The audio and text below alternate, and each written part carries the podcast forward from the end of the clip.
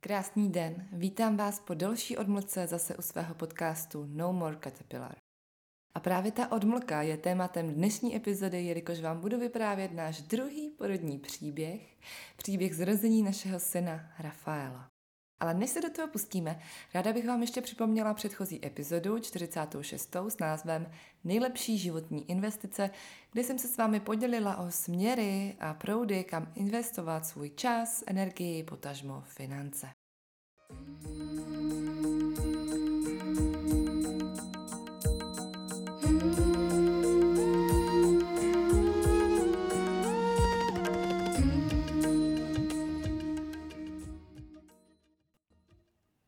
Už jsem zase zpět. Eh, chtěla bych upozornit, že tento díl nemám nějak dopodrobná připravený. Eh, je to tak obsáhlé téma, že eh, bych u toho seděla strašně dlouho, než bych si to všechno detailně připravila a hlavně teď s dvěma dětma. Upřímně ten čas úplně není. Jsem ráda, že vůbec zvládám tuhletu epizodu nahrát. Tak se do toho pustíme, že to bude takový freestyle, takže pokud se budu vracet trošičku tam, zpátky, tam, zpátky v čase, tak se rovnou omlouvám, ale uh, věřím, že to hlavní gro a ten příběh uh, předám takový, jaký prostě byl. Uh, ten byl totiž taky takový freestyle, bych řekla.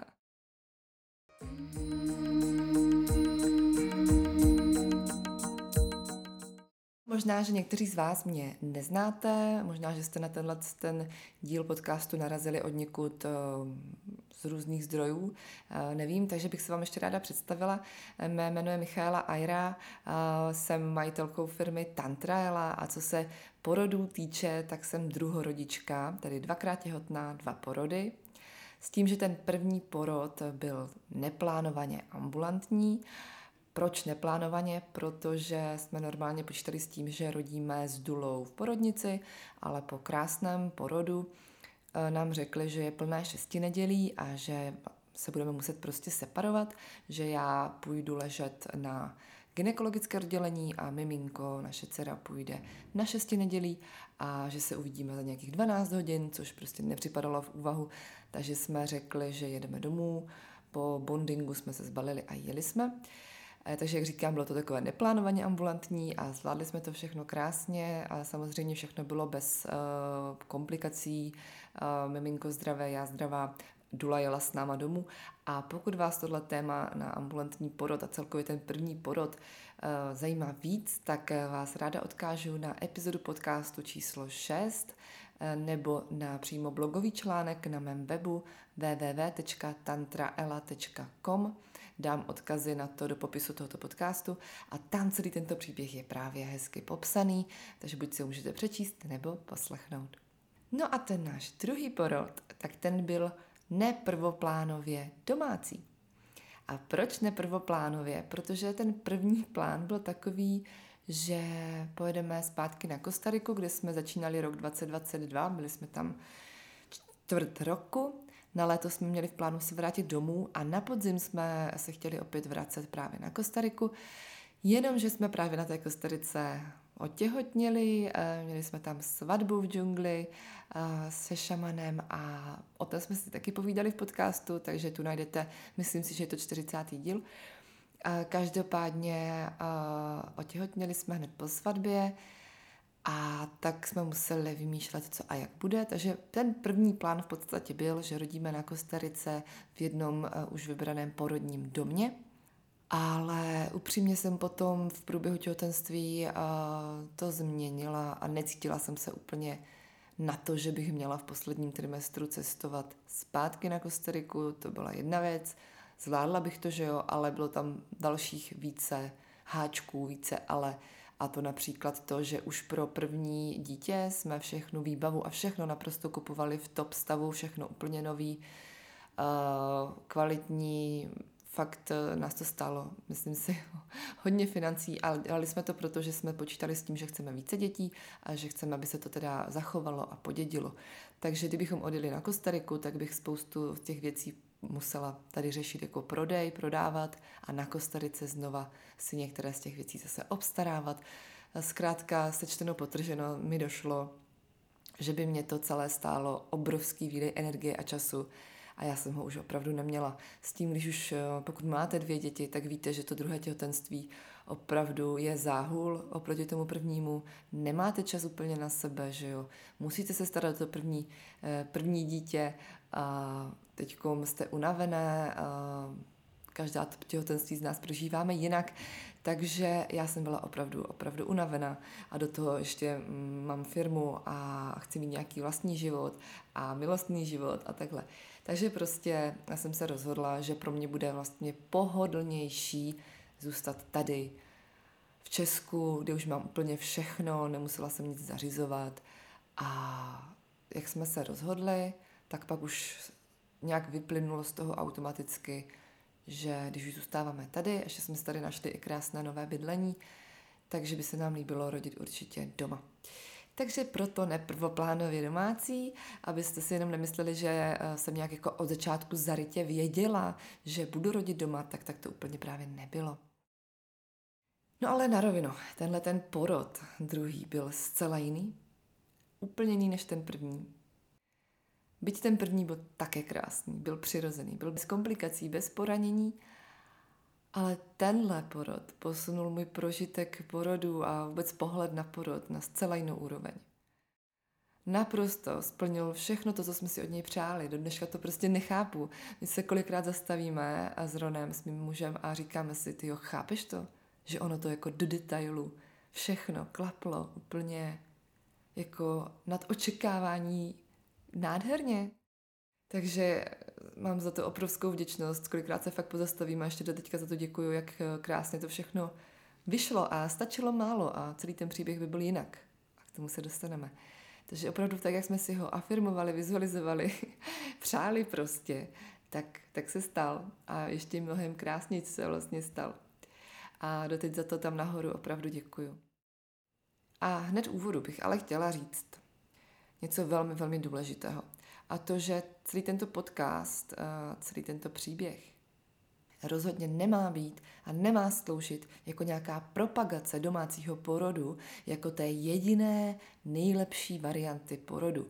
Já si osobně rozhodně nemyslím, že domácí porod je pro každou ženu. Já sama jsem při prvním porodu nebyla materiál na porod doma, to jako vůbec. Jo, ten mindset na to prostě tehdy nebyl nastavený. A celkově bych to asi prvorodičkám prostě nedoporučovala, možná, že někdo má jiný názor. Já za sebe vím, že když jsem byla poprvé těhotná, všechno pro mě bylo tak ohromně nové.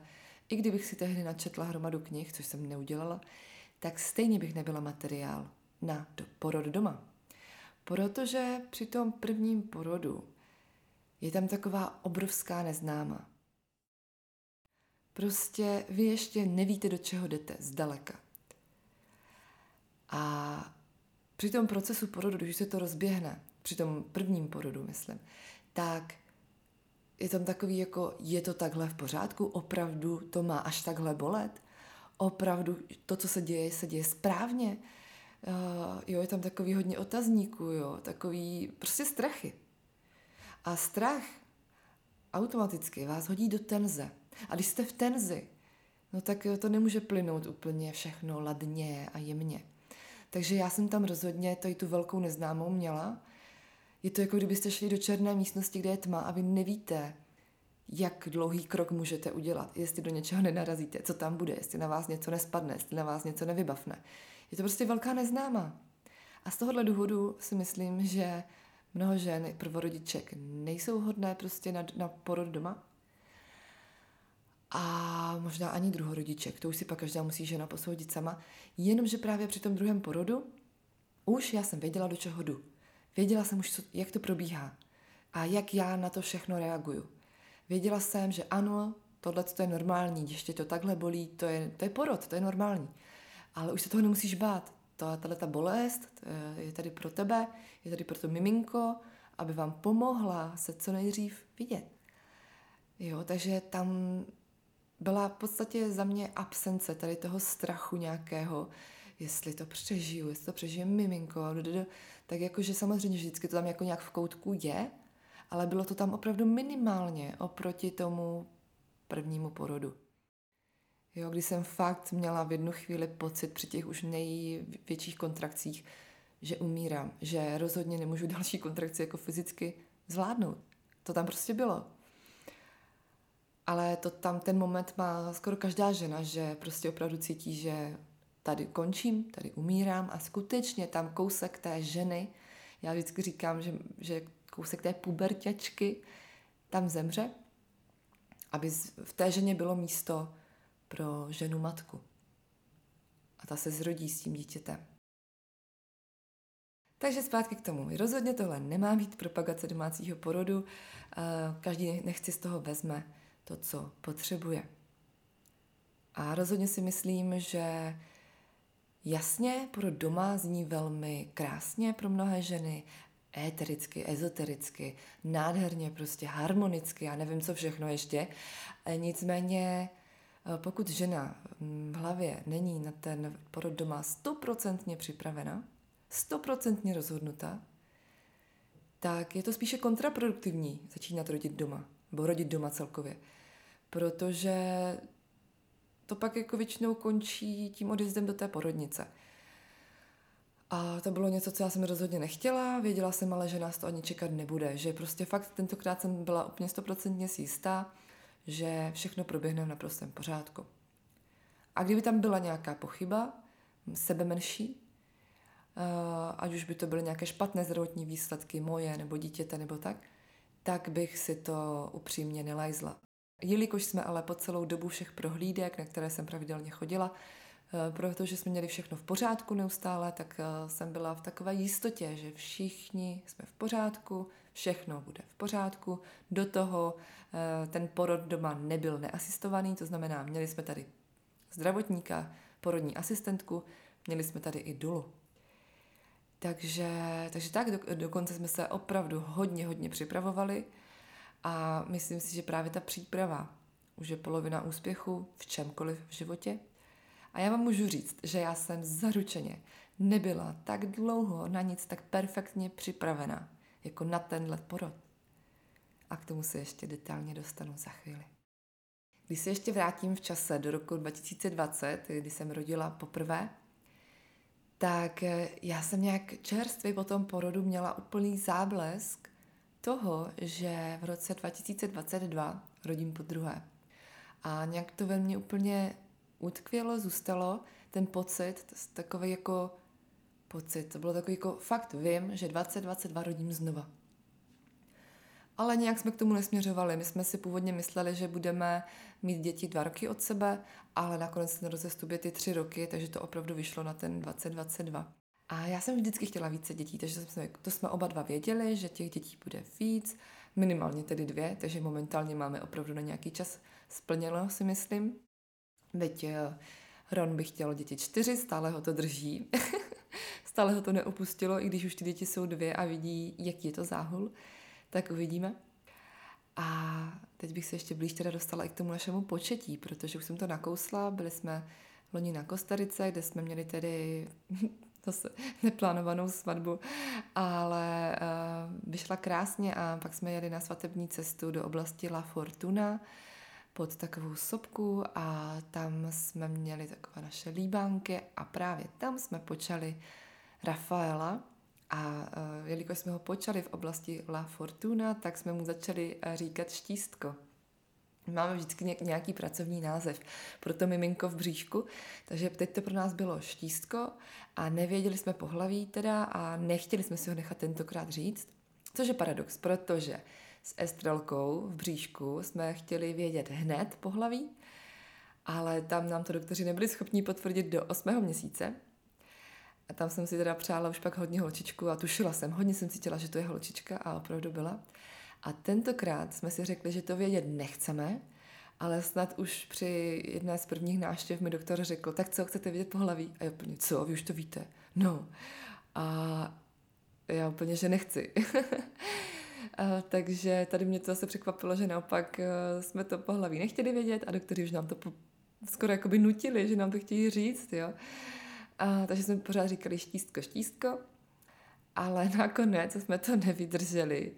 A na tom druhém screeningu jsem řekla paní doktorce, ať mi to pohlaví napíše na lísteček, ať ho zapečetí a já jsem ten lísteček předala eh, naší kamarádce, která nám upekla dort s tím, že ten dort měl mít ten eh, korpus v barvě buď to růžová, když to bude holčička, nebo modrá, když to bude chlapeček a měl být celý zalitý čokoládou, aby to nebylo na první pohled vidět. A přesně takhle se to událo, že jsme měli upečený ten dort, pozvali jsme k nám přátele a udělali jsme takovou tu baby gender uh, revealing party, kdy prostě k nám přišli ti kamarádi a začali jsme řezat spolu ten dort s Ronem a až vlastně před těma kamarádama a s nima všichni současně jsme zjistili to pohlaví a jelikož byl korpus dortu modrý, tak je jasný, že to bude kluk a měli jsme obrovskou radost. Úplně jsem tak mega happy, že mi vyšlo v životě prostě mít tu zkušenost vůbec, být mámou dceři a být mámou synovi. Protože už teď, po dvou měsících od porodu, můžu říct, že je to diametrálně odlišná zkušenost a prožitek. A přála bych to úplně všem. Říkám to vždycky, že bych to fakt přála úplně všem. Tak, eh, kde jsem to skončila? to je přesně to, že to nemám přesně teď nachystaný, ale nevadí. Uh, jo, takže jsme počali štístka v La Fortuně a to je taky zajímavé, protože uh, ten sex samotný byl sice krásný, ale nějak si ho special nepamatuju, jo. Ale co je tady zajímavé, já jsem už předtím, než jsme uh, spolu ten večer spali, věděla, že si jdu pro to dítě. Já jsem to přesně věděla, protože já jsem ten den pracovala do noci, Estrelka už spala, Ron už taky spal a my jsme tam měli vlastně, my jsme měli svůj dům na Kostarice tam vypůjčený a my jsme tam, tam měli dvě ložnice. V jedné jsem spala já s Estrelkou, protože jsem ještě v noci kojila a ona se budila třeba desetkrát, fakt moc krát. Ron spal v druhé ložnici, aby mohl vstávat ve tři ráno a pracovat. Mm, kvůli časovému posunu, tak aby mohl mít jako koly a schůzky s lidma z Česka. A takže si potřeboval vyspat. Proto spal v té vedlejší ložnici a já jsem šla spát v té estrelce nějak o půlnoci a říkám si, hele, tak jsem jako unavena, ale že bych šla jako překvapit toho, toho mého muže a ještě se jako trochu pomazlit. A jak jsem chytla za kliku té ložnice, tak jsem úplně měla takové vnuknutí, jako stoprocentní, že prostě vím, že dneska si jdu pro miminko. prostě jsem to věděla, už i po tom sexu, při tom sexu, v sále už jsem prostě věděla, že jsme ten večer otěhotněli. A opravdu se tak stalo. Naopak se Strelou to bylo vlastně jinak. Tam jsem nevěděla nebo netušila nějak, že si při tom konkrétním sexu jdu pro ní, ale naopak ten sex samotný byl úplně wow, úplně jako vystřelující prožitek. Že jsme věděli, že se něco jako velkého událo, ale mm, nějak jsme tomu nepřikládali jakoby konkrétní podobu, že by to mělo být třeba konkrétně dítě. A bylo z toho právě dítě. A, a tady to se bylo tak, no, že jsem fakt jako si věděla vyloženě, že si ten večer jdu pro to miminko a hodně jsem cítila už tu dušičku i s náma. Takže uh, z Kostariky k nám přišel Rafael, a s tím se rozhodně pojí i to, že eh, velmi brzo na sebe nenechali čekat eh, nevolnosti prvního trimestru, takže ten poslední měsíc na té Kostarice, kdy jsme měli dům, to jsme se potom přestěhovali k Osa Peninsule, tam jsme měli beach house uh, velký a já jsem v podstatě ten beach house celou dobu okupovala, protože jsem nikam moc nechodila a bylo mi opravdu špatně, jenom jsem ležela a celý měsíc poslední na Kostarice jsem v podstatě proležela, jsem tam prozvracela takže jsem se začínala opravdu hodně těšit domů do Česka. Začala jsem mít sny o českém jídle. Prostě jsem chtěla rajskou a já nevím co všechno. To jsem ani maso tehdy moc nejedla. Chtěla jsem maso a pivo a takové věci. Prostě tak mega jsem se těšila domů. A pak jsem si to tady tak užívala, že to tady všechno jako mám. No to bylo wow. Každopádně jsme museli vyřešit eh, situaci kojení s Estrelkou, protože v tom prvním trimestru jsem ji ještě teda zvládla kojit a to byl teprve záhul. A naštěstí to všechno proběhlo v největší lehkosti a ladnosti a ani prsa mi nestvrdly, nic, prostě naprostá krása. Já jsem byla v šoku, že i Estrelka to zvládla úplně jako pohoda, ale to by bylo téma na samotný podcast určitě.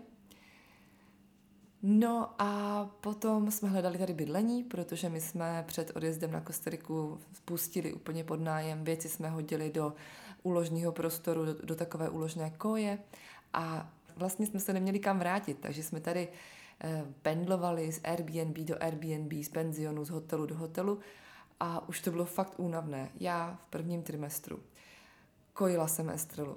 Do toho nebylo kde bydlet, takže jsme se pořád balili a vybalovali a hledali jsme to bydlení. No, takže fakt jako záhul a pak se podařilo vlastně najít bydlení a tam jsem si právě řekla, když jsem to tady poprvé viděla, že by se mi, že si dokážu představit rodit tady. Opravdu, že jsem se poprvé cítila opravdu jako doma a ještě jsem věděla, že nám vychází termín porodu kolem Vánoc, takže jsem úplně viděla už tu atmosféru. Ty krbové kamna, stromeček, porodní bazének, prostě lampičky, svíčky, úplně jsem věděla, to je ono. No a od téhle vize už jsem věděla, že směřujeme tímto směrem. A že opravdu, jak jsem se ještě víc a víc začala zabydlovat, takže chci opravdu být tady, v tomhle tom bytě. A já mám pocit, že ten, eh, jak se mu říká, syndrom hnízdění, který maminky mývají eh, těsně nějak před porodem, tak já jsem ho měla už fakt jako, bych řekla, už v druhém trimestru. Už to určitě souviselo i se zařizováním toho nového bytu, ale opravdu už jsem ani nechtěla moc nikam chodit, už jsem jenom chtěla být tady v tom svém království a jako čekat na ten porod, těšit se na to, ladit se na to. No, takže jdeme dál. V podstatě se mi to eh, vydařilo ten poslední trimestr, kdy jsem všechny pracovní věci utnula, uspala a mohla jsem se soustředit vyloženě na ten porod. A taky funny věc v tom, že mám zkušenost s tím, když porod přijde dřív, než si myslíte, což byla právě Estrelka, první porod, a když porod přijde později, než si myslíte, což byl tentokrát náš Rafael. Takže zase mám obě dvě zkušenosti prožité. No nevím teda, která je lepší nebo horší. Já bych řekla, že je horší to, když uh, přenášíte. Jo. Ta estrelka mě teda překvapila, ta byla o týden dřív, což se ještě nějak dalo a samozřejmě první věc, co mě napadla, pane bože ne, já ještě nemám všechno připravený. Ale pro mě bylo teď horší opravdu přenášet. Bylo to horší i v tom, že jsme si moc přáli ten domácí porod a když bych přenášela už, řekněme, nějak moc, tak už bych byla smutná z toho, že už bych do toho domácího porodu vědomně nešla. Jo, už bych opravdu šla radši asi do té porodnice, no. A pokud by bylo všechno v porodnici v pořádku, určitě bych jela domů a měla bych zase ambulantní porod, to bez pochyby. Nicméně jsem se bála toho, že budu přenášet opravdu dlouho a že už to fakt jako nebude na ten porod doma. Jo, to zase jako odsud pocud, jo, zase bych si opravdu nelajzla tady tohleto riziko. No jenomže my jsme všichni, celý ten náš porodní tým, naskočili na vlnu toho, že rodím dřív určitě. Proč?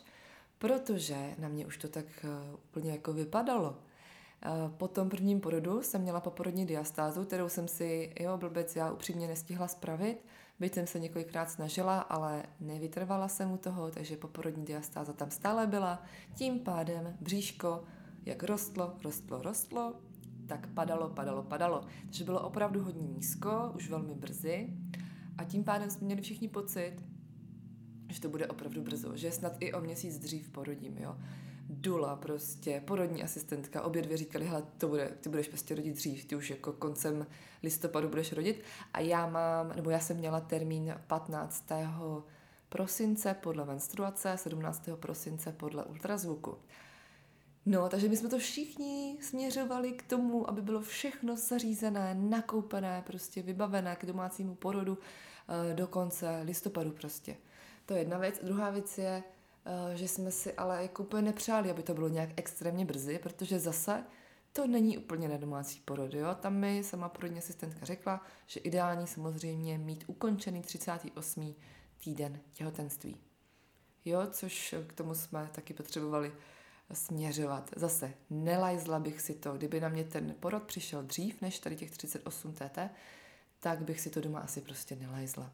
A zase, kdybych porodila v porodnici před tímhle s tím termínem a bylo by všechno v pořádku při tom porodu i po porodu, tak bych eh, jela domů ambulantně. Tak, ale naštěstí nám toho pak vyšlo opravdu, řekla bych, za pět minut 12 všechno. A k tomu se dostanu, protože to je jako fakt, kdyby to bylo jenom o den jinak, tak celý porodní příběh je prostě jinačí.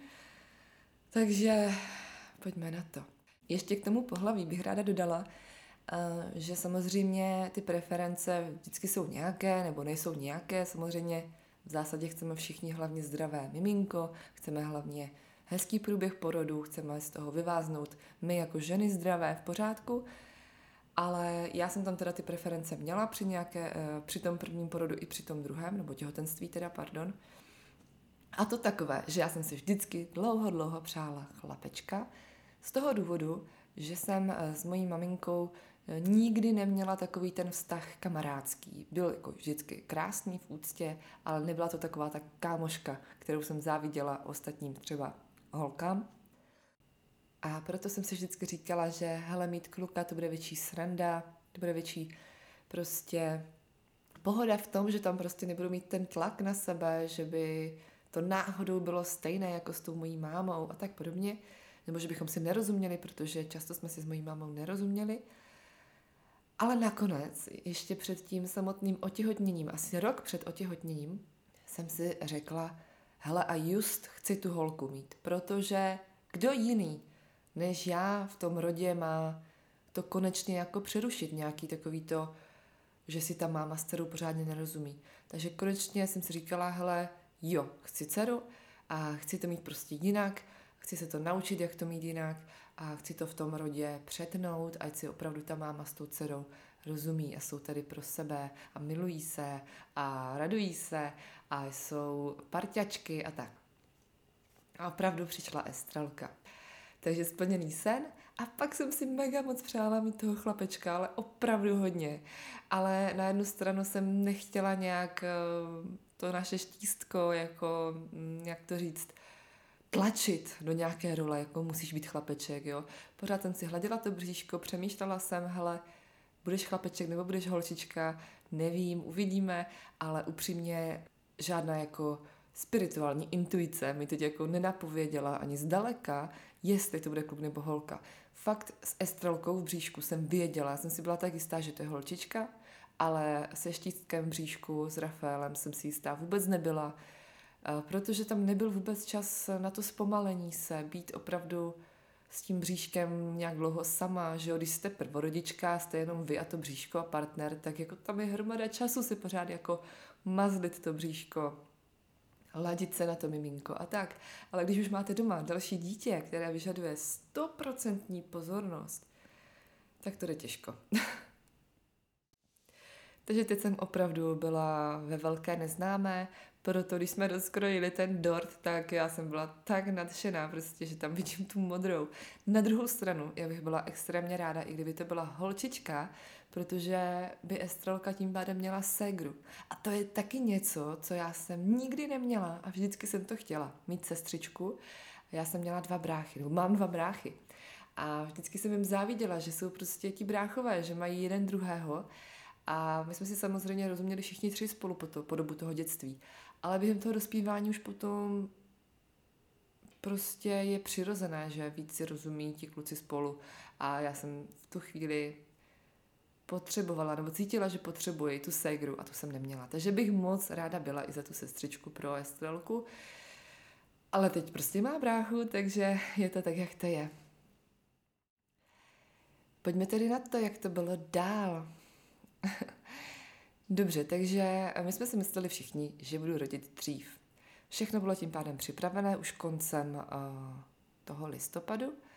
A ještě tam byl takový jako stress point, kdy moje porodní asistentka měla dlouho domluvenou dovolenou, eh, odletěla na Zanzibar a byla tam eh, nějak od konce listopadu do, myslím si, že 2. prosince, 2. nebo 3. Takže jsem ještě si to břicho úplně držela, úplně jsem si říkala, ty ještě vydrž, nesmím porodit, když tady jako není moje porodní asistentka, že jo, a tak. A ještě myslím si, ani nebyl úplně ukončený ten 38. týden, že se to zrovna tak jako nějak v ten moment všechno sešlo. ale naštěstí uh, jsem teda vydržela, když porodní asistentka přijela z, z dovolené. Dokonce jsem držela ještě díl, než bych pak chtěla. No, ale tím pádem jsme tam měli takový nečekaný pro nás prostor na to, za prvé zpomalit, sklidnit se, chystat se i na Vánoce, chystat se na ten porod, opravdu mít všechno připraveno na 110%, um, ladit se na to víc, připravovat na to estrelku, což jsme dělali po celou dobu teda, ale ještě víc a v nějaké lehkosti a klidu. A tím pádem si myslím, že proto i ten porod vyšel tak krásně, jak vyšel, že jsme opravdu byli, opravdu můžu říct, kvalitně připravení. Já i můj muž, i všichni kolem. Tak eh, se pojďme podívat na to, co všechno jsme měli připravený. Takže samozřejmě, měla jsem pravidelné uh, kontroly na ginekologii, asi jako každá jiná žena, a pak jsem měla k sobě dulu a porodní asistentku. A pokud by vás zajímaly kontakty, tak uh, ty jsem sdílela ve svém soukromém uh, Sacred Sisterhood, ve VIP členství, tak tam sdílím i kontakty na tyto dvě ženy, které byly naprosto úžasné. A takže měla jsem tu porodní asistentku a Dulu, které byly jak na telefonu počas toho těhotenství, tak jsme měli pravidelné schůzky. Děli jsme se, myslím, že s Dulou teda dvakrát, protože hlavně jsem se pravidelně eh, vydávala s porodní asistentkou, eh, která mi udělala vždycky takovou kontrolu všeho a tak. Pokecali jsme a hlavně jsme si řekli uh, tu vizi toho porodního plánu, vizi toho domácího porodu. Řekla nám, co všechno máme mít doma nachystané dala mi seznam a já jsem začala nakupovat, aby to tu prostě bylo. To znamená, že jsme měli jeden průhledný velký box, eh, velký, opravdu velký, kde byly věci na domácí porod pro porodní asistentku, aby ona věděla, že když tam šáhne, tak tam najde buničité čtverečky, že tam najde jednorázové podložky, že tam najde uh, látkové pleny, uh, že tam najde zelený jíl, bílý jíl a já nevím, co všechno tam jsme už měli. Prostě ty věci k tomu domácímu porodu, ale základem jsou hodně jednorázové podložky. Pak já jsem tam měla ještě takový menší boxík s věcma jako uh, aromaterapie, uh, nějaké esence, mastičky, uh, svíčky a afirmace a tak podobně. A potom ty afirmace právě jsme měli na takových kartičkách, tam jsem měla ty afirmace natištěné i napsané. Byly tam afirmace jako například Vítám každou vlnu v lehkosti, s každou vlnou jsem blíže svému miminku, můj porod probíhá přirozeně a ve zdraví a tak podobně. A nebylo to o tom, že bych si to při porodu četla, jo, ale bylo to o tom, že mi to četl můj partner. Takže tam měl taky důležitou roli, aby tam jenom tak nestál a aby opravdu se cítil, že je zapojený, že je vtažený. Takže on mi to četl, já jsem si to opakovala při tom porodu. Teda udělali jsme to jenom jedenkrát, pak, eh, pak už jsem to nepotřebovala, pak jsem potřebovala zase jiné věci. Jo, takže tyhle ty afirmace na kartičkách jsme měli nachystané. Pak jsme měli obrázek k vizualizaci, kdy byla vlastně hlavička miminka, která vylézá z takového lotosového květu, z takové velké mandaly a ten jsme měli nalepený eh, na zdi v obýváku a také na eh, prosklených dveřích eh, sprchového koutu, protože já jsem jako tak chtěla mít jako všude pokryté ty místa, kde asi se budu pohybovat. Věděla jsem, že budu chodit často třeba do sprchy, takže ve sprše jsem měla právě nachystaný tady tuhletu tady tenhle ten papírek s touhletou vizualizací. Pak tam byl nachystaný malý skákací míč a pak ještě papír s takovýma mýma záchytnýma bodama, bych řekla, kterých se mám držet při tom porodu. Protože mně se při tom prvním porodu stalo to, že já jsem samozřejmě spoustu věcí znala a věděla eh, z toho kurzu hypnoporodu, ale při tom porodu jsem všechno zapomněla automaticky, úplně, jakože durch. Kdyby tam tehdy s náma nebyla Dula a nepřipomněla mi jako, hele, ramena dolů, tady udělej to, takhle udělej tamto, mysli na to, mysli na tamto, tohle to si představuj, tak já na to zapomenu, jo, úplně jak jsem byla v mlze.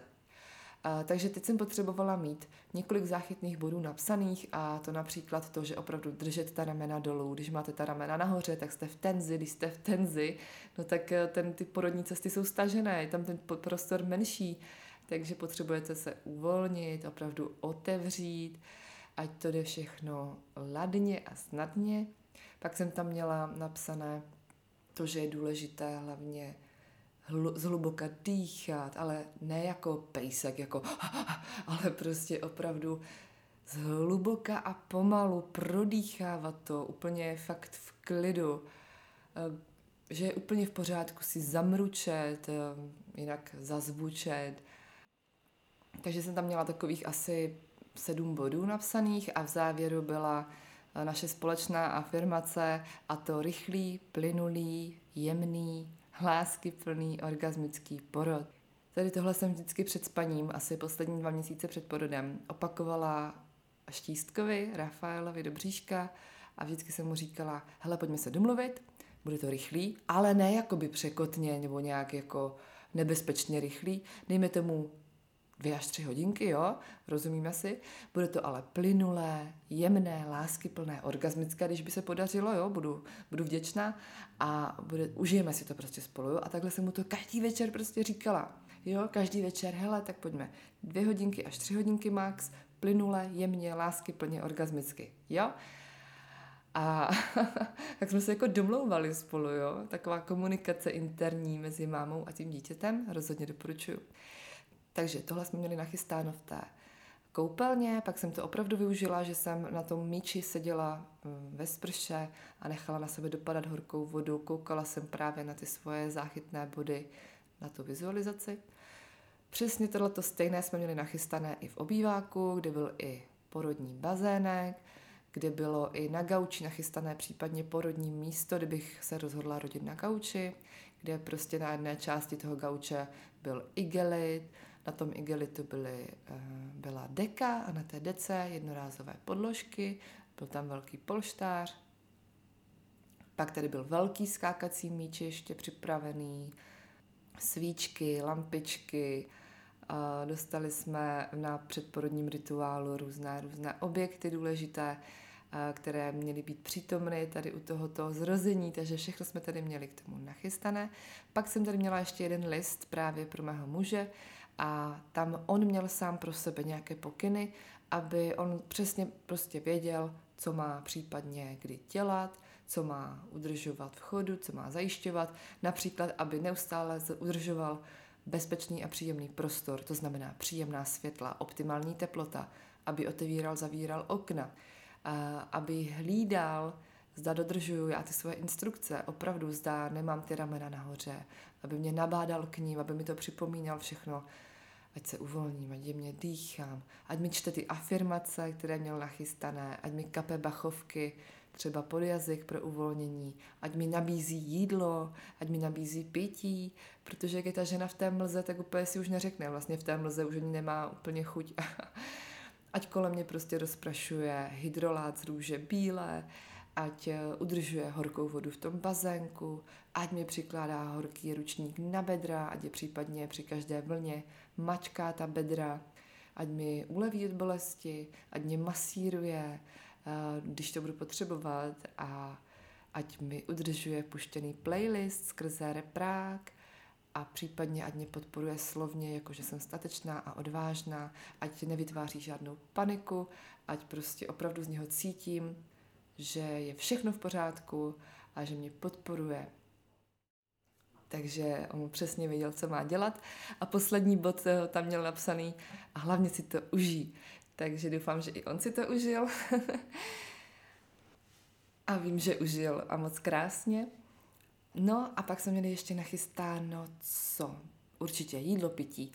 My jsme měli už asi opravdu od konce toho listopadu nachystáno v mražáku ovoce, zmražené, nařezané, nachystané, nakoupené datle, Měli jsme nachystané vincentky, protože jsem chtěla k porodu mít vincentku a kokosovou vodu, takže ještě kokosovou vodu jsme měli koupenou, brčka, protože je lepší, když eh, té ženě jenom někdo podá opravdu tu lahev s brčkem, že se jenom napije, nemusí nic držet. A pak jsme měli nachystáno jo, ještě čokoládu, hořkou, no prostě takové jako opravdu věci, co vám dodají energii.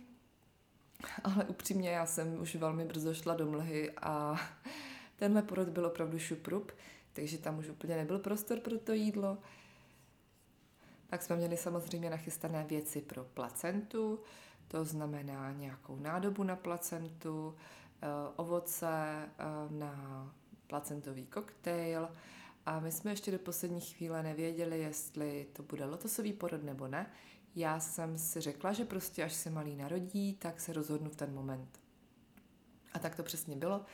Takže na ten lotosový porod jsme měli nachystaný akorát eh, keramickou mísu a cedník nerezový. Takže to jsme měli nachystáno, pak jsme měli co ještě? Jo, na tabuli jsme měli kontakty všechny, na porodnice, na dulu, na chůvu.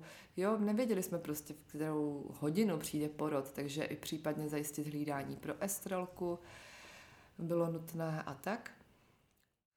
Pak jsem měla ještě nachystaný playlist k porodu, který jsem si sama vytvořila a to zejména z takových písniček, u kterých jsem prožila už velmi, velmi nádherné prožitky na uh, rostlinné medicíně, na Kostarice, takže mě to dokázalo jenom ta samotná hudba vrátit v podstatě uh, tady do tohoto stavu, um, jak to nazvat, takového opravdu stavu v lehkosti a takového transcendentního stavu. Takže opravdu bylo nachystáno, co se jenom dalo. Už mi i říkala Dula, co tady byla, že já jsem úplně, uh, jak to řekla, ty jo, že já jsem úplně rodička snů pro tu Dulu, jo, protože já jsem měla opravdu všechno tip top, do poslední čárky připraveno. Už jenom jsme čekali opravdu na to dítě. a byli jsme si stoprocentně jistí, že ty Vánoce už tam to dítě nové bude a nestalo se to. Takže my jsme minuli ten náš termín, ten byl 17. prosince a už jsem začala být nervózní, že jo. Jenomže ten termín, zrovna, fakt ten den, jsem začala mít první poslíčky večer a já jsem byla tak šťastná, prostě konečně je to tady, jsem si říkala, wow, prostě úplně jsem seděla, prodýchávala jsem si ty kontrakce, vlny, jak chcete. A úplně jsem si to užívala. Byly takové jako jemné, něžné, úplně jako wow. Ale pak přešly asi za dvě hodiny, takže bohužel nic. Nebo já už ani nevím za jak dlouho, ale já jsem to zaspala. Prostě to bylo večer, zaspala jsem to. Potom o dva dny později přišli znova poslíčci a zase to pominulo. Tak už jsem z toho byla taková jako smutná. S tím, že já jsem byla registrovaná potom v Motole, protože tu máme nejblíže. A takže jsem i chodila na ty prohlídky, už těsně před Vánocemi jsem byla, myslím pak naposledy, no, to bylo asi tři dny před Vánocemi. A měli jsme takovou domluvu, že po Vánocích přijdu 26. na vyvolávání. No, jelikož jsme věděli, že jsme už minuli ten termín našeho porodu, tak jsme se pustili do nebo aktivně jsme začali prostě všechny babské rady k vyvolání porodu. Jo, takže co jsme všechno doma dělali, to vám povím. Pila jsem aktivně odvar z maliníku, odvar ze sporíše, mleté lněné semínko, ostré kořeněné jídlo jsem jedla, rebozem jsem si hodně bříško podvazovala, Mm, byla jsem třikrát na kraniu během jednoho týdne, takže vždycky bylo kranio, druhý den nic, pak bylo zase kranio, pak druhý den nic, pak bylo zase kranio a pak druhý den nic. A většinou i to kranio tím, že nám jako fakt ten porod rozběhne. Když u nás byla ta dula, která mi to kranio dělala, to byla zase úplně jiná dula, jo, tak eh, když u nás byla poprvé, tak se mě zeptala, hele, a jsi v pohodě s tím, když by dneska večer ten porod přišel? tak jsem si říkala, to je hustý, že by to kranio tak jako zabralo. Říkám, no tak jo, byla bych s tím v pohodě, pojďme do toho. no ale nepřišel. Takže nic. Říkám, aha, takže třikrát kranio za sebou, a nikde nic, do toho piju ten odvar ze sporíše z maliníku, piju to lněné semínko, teďkom to ostré jídlo, masáže, že jo, takže každý večer měl Ron naordinovanou masáž, teda ne on pro sebe, ale pro mě, takže mě masíroval ty uh, body, které spouští poro, to znamená oblast šíje a kolem kotníků. Potom fyzická námaha, jo, začala jsem víc dělat domácí práce dokonce, dlouhé procházky, respektive mě se moc ven nechtělo, jo, já prostě nejsem úplně zimní člověk, takže já jsem si obula tenisky, podvázala jsem si bříško a začala jsem v baráku lítat po schodech eh, z prvního do čtvrtého patra, ze čtvrtého do prvního patra a tak jsem šla i desetkrát za sebou jednou.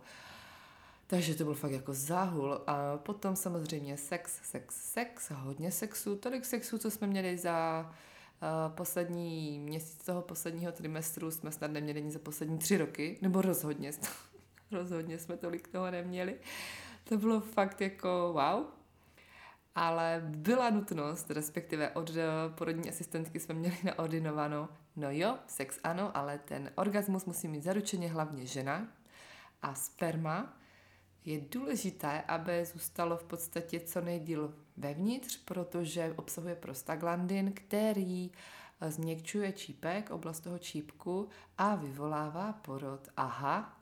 A přesně tak to bylo toho 17. i toho 19. prosince, kdy byli ti poslíčci, tak to bylo vždycky po sexu. Takže sex doporučuju, ale nechat tam to sperma co nejdíl. To jde. Pak vaginální napářka, tak to jsem si taky jela často. No a pak, když už přišly ty kontrakce, respektive ty vlny první, tak je vhodné si hodně stimulovat bradavky, aspoň tři minuty stimulovat, pak tři minuty pauza a tak dokola třeba i půl hodiny. Potom horká vana, sprcha, klistýr, vizualizace, afirmace, domlouvání a komunikace s miminkem, prostě úplně všechno jsme zkoušeli ale ve výsledku je to vždycky až na to miminku, ono si to udělá podle sebe, že jo? Což si prostě Rafael udělal. Um, já už jsem si potom ten den před Vánoci řekla, hele, já už na to kašlu, prostě, nějak to, někdy to prostě přijdu už musí, jo? Někdy to rozhodně přijde, rozhodně někdy prostě porodím, asi tak. A teď budou zítra Vánoce, nebudu se stresovat, a moje asistentka porodní mi dala kontakt na Dulu, jednu vůbec z nejstarších českých dul uh, u nás. A ona, ta Dula, dělá právě masáže k vyvolání porodu. A dala mi k tomu ještě info, že bude mít nejspíš na mě čas 27. prosince, to znamená po Vánocích. Jenomže já jsem po poslední návštěvě, já jsem vlastně ten den ještě měla návštěvu v Motole, poslední takhle, před Vánocema poslední teda. Vlastně ona to nakonec byla úplně poslední návštěva, to je pravda. A tu jsem měla dva dny před Vánocema a já jsem věděla už nějak v hlavě, že ta dula bude mít pro mě čas na tu vyvolávací masáž někdy 27. až. Ale ještě jsem to s ní neměla úplně fixně potvrzené. Teprve jsem jí měla telefonovat. No a tam mi vlastně v Motole řekli, že 27.12, že budu už právě týden a tři dny po termínu a budeme muset ten den vyvolávat. A já úplně v hlavě, ne, já ten den mám tu vyvolávací masáž, ty jo, tak musím to nějak udělat. Tak jsem se zeptala, jestli, bychom, jestli bych se náhodou do té porodnice nemohla dostavit na to případné vyvolání až o den později, prostě 28. Oni mi řekli, že samozřejmě ne, že mají nějaké svoje interní jako procesy, které musí plnit, ale ať teda přijdu 26. aspoň na monitoring, a když bude všechno v pořádku, tak můžu přijít opravdu na vyvolání až 28. Tak jsem řekla, OK, tak já přijdu toho 26. a já sama pro sebe aspoň budu i ráda, že budu vědět, že všechno v pořádku, že monitoring je v pořádku a tak dále. Takže tak jsme byli domluveni, že 26 přijdu jenom na, ten, jenom na monitor, na nic víc. A nakonec jsem teda pak po návštěvě tady v Motole jsem volala té Dule eh, potvrdit si termín té vyvolávací masáže a ona mi řekla, hele, 27.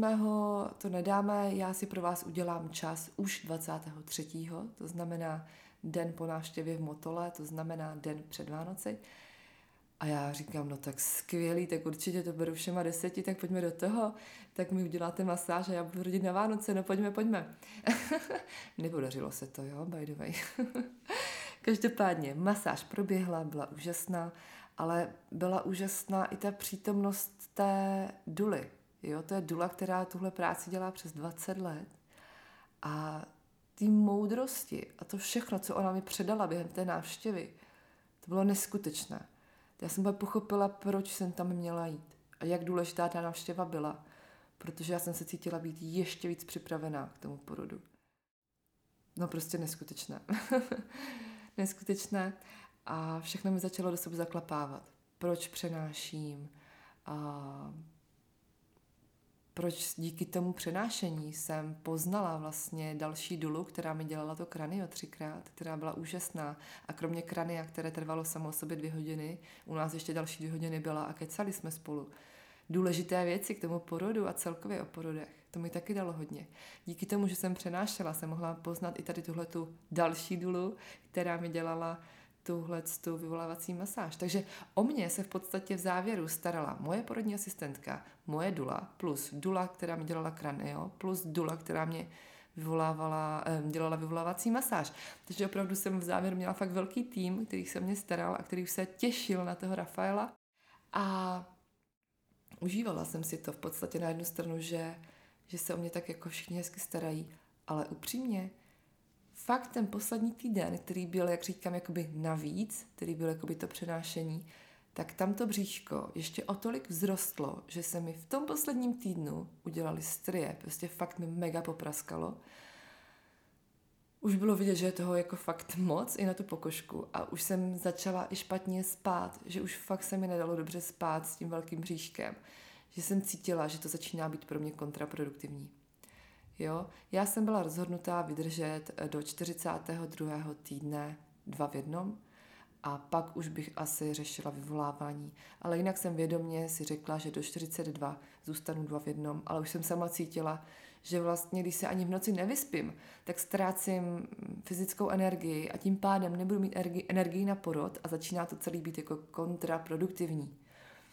Takže byť uh, samozřejmě prioritně jsem chtěla mít co nejvíc přirozený porod, aby přišel přirozeně, tak jsem byla rozhodnutá, že když to přirozeně nepřijde do 42., tak půjdu na vyvolání. Nebo uh, na toho Hamiltona, tak na Hamiltonův chmat, chvat. no, kde jsem to skončila? Jo, skončila jsem den před Vánoci, kdy jsem byla na té vyvolávací masáži, která pro mě byla úžasná, nejen ona sama o sobě, ale i ta návštěva jako taková. Pak přišly Vánoce a já jsem ten den opravdu veškeré snažení a stres ze snažení pustila už pryč.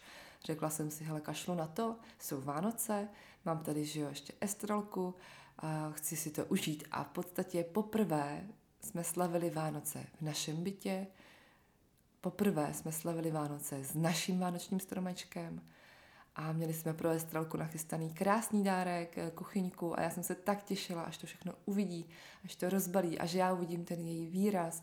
A prostě jsem si řekla, OK, okolnosti, život nebo i Rafael chtěli, aby jsme si tyhle ty Vánoce ještě prožili ve třech. Aby tam byla stoprocentní pozornost ještě pro tu Estrelku. Chápu, beru, přijímám to a pojďme do toho, pojďme si to užít. A my jsme si to fakt krásně užili, úplně neskutečný prožitek prostě s těma dětma prožívat tyhle ty situace znova je úplně něco jiného, než když eh, jsme ještě děti neměli. Takže jsme si to extra užili. Další den byla neděle, že jo, letos, takže 25. byla neděle, tak jsme si dali takovou krásnou rodinnou neděli a krásně svítilo sluníčko. Tak jsme si řekli, hele, jdeme ven, jdeme se projít.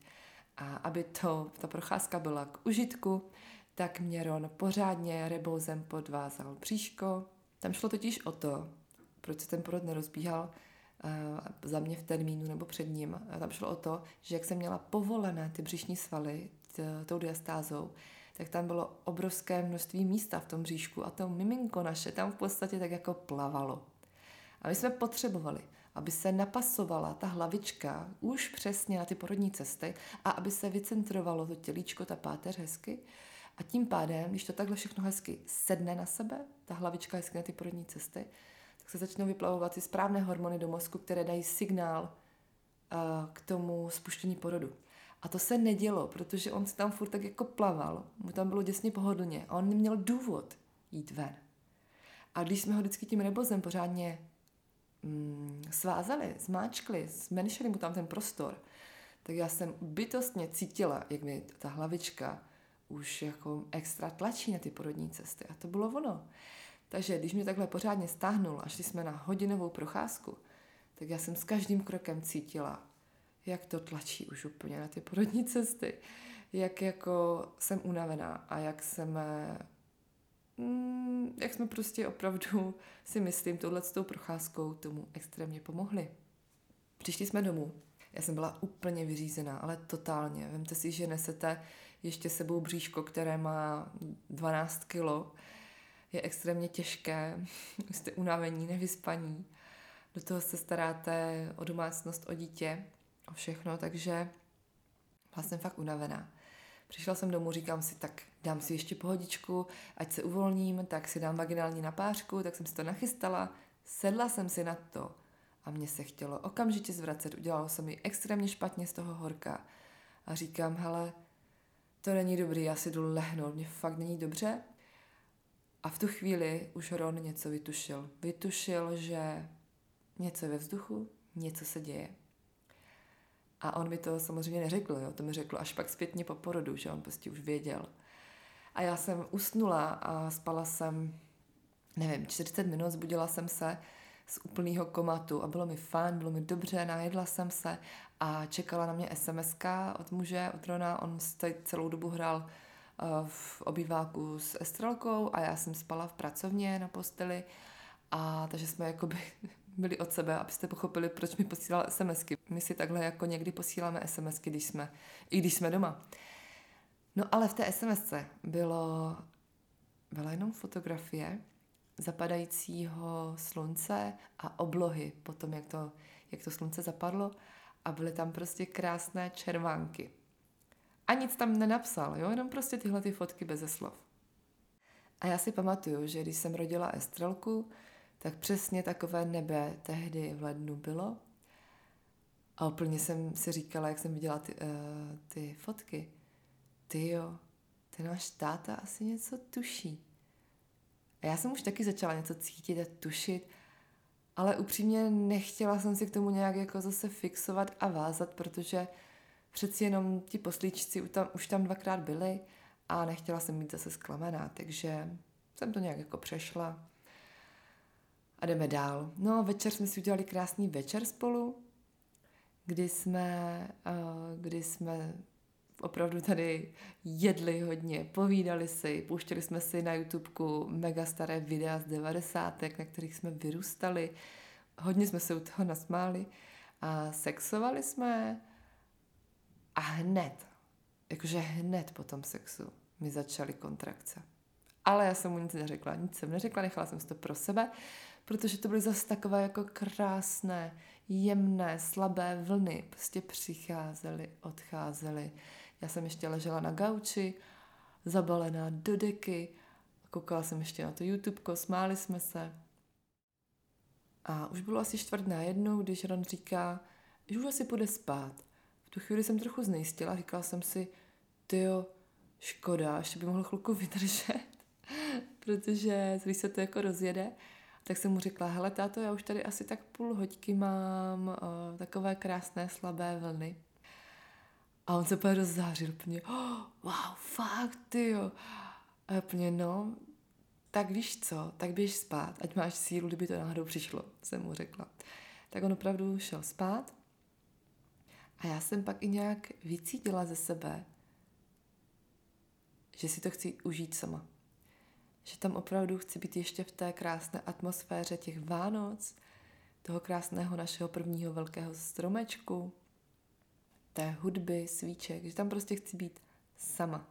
Jenom s tím Rafaelem a s tím pocitem, že rodím.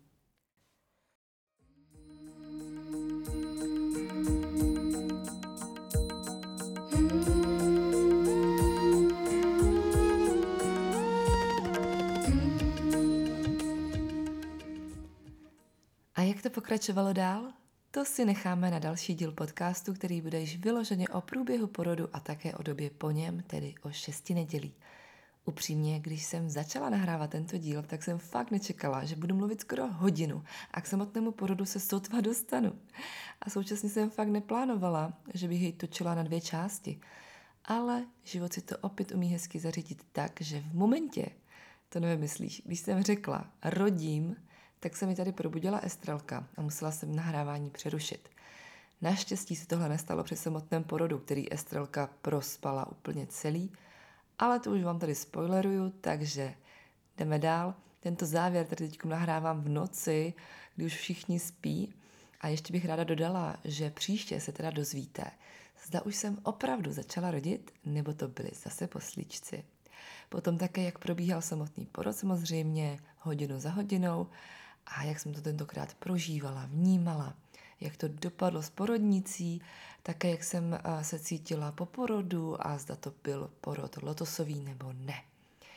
Fuh, pokud je tohle téma pro vás, pokud je to pro vás i aktuální, nebo pokud vás to jenom zajímá celkově porody, tak se máte na co těšit. Pokusím se, aby ten díl vyšel tak do týdne.